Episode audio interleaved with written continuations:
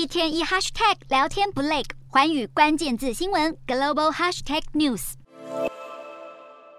跑到美国的巴西前总统波索纳洛，在国内局势一片混乱时，贴出了自己的病床照。波索纳洛在推特上传他吊点滴的照片。他的妻子表示，波索纳洛的肚子上旧伤复发，现在在美国佛州的医院接受观察。极右派的波索纳洛行事作风始终充满争议，他多次公开发表恐同、厌女跟种族歧视的言论。不过，自从去年十月败选后，波索纳洛就大幅减少了出现在镜头前的次数。然而，他在选前一直宣称的选举舞弊说，没有因为他的事后低调而消退，反而越烧越旺。波索纳洛的支持者们重现了美国国会暴动的翻版场景。虽然波索纳洛自己在离开巴西前公开谴责政治暴力，想跟那些声称支持他的暴徒们撇清关系，但现在的评论多半认为波索纳洛是因为卸任后失去了总统豁免权，担心被法律追诉遭到逮捕，才赶紧奔逃美国。巴西的国会大厦、总统府跟最高法院，也就是立法、行政、司法三大机构，都被暴动群众闯入闹事。就任不到十天的回国总统鲁拉强硬表示，他一定追究到底。这已经是鲁拉第三次出任总统，在过往的任期，他带领国内两千万民众脱离贫困，复苏石油产业，还争取到世界杯跟奥运主办权，让巴西要上国际舞台。